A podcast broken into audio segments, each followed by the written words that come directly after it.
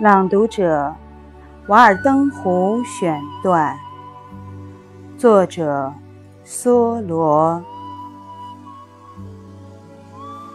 在有月亮的午夜，有时候我路上碰到了许多猎犬，它们奔窜在树林中，从我面前的路上躲开，好像很怕我，而静静地站在灌木丛中。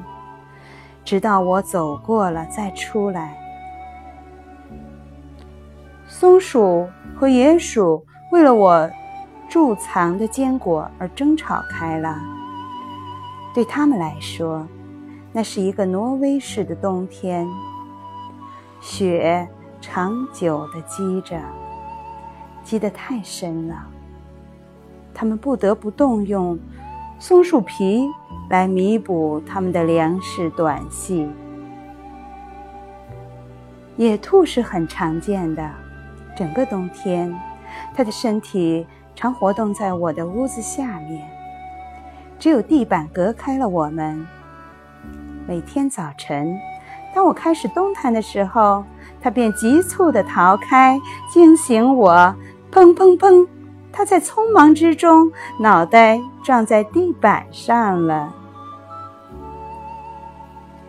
更没有兔子，要没有兔子和鹧鸪，一个田野还成什么田野呢？它们是最简单的土生土长的动物。古时候跟现在一样，就有了这类古老而可敬的动物。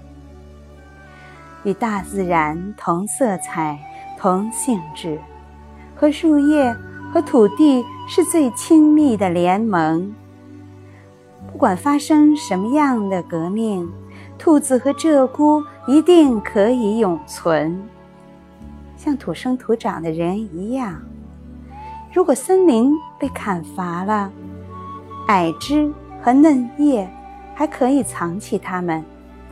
它们还会更加繁殖呢。不能维持一只兔子的生活的田野，一定是贫瘠无比的。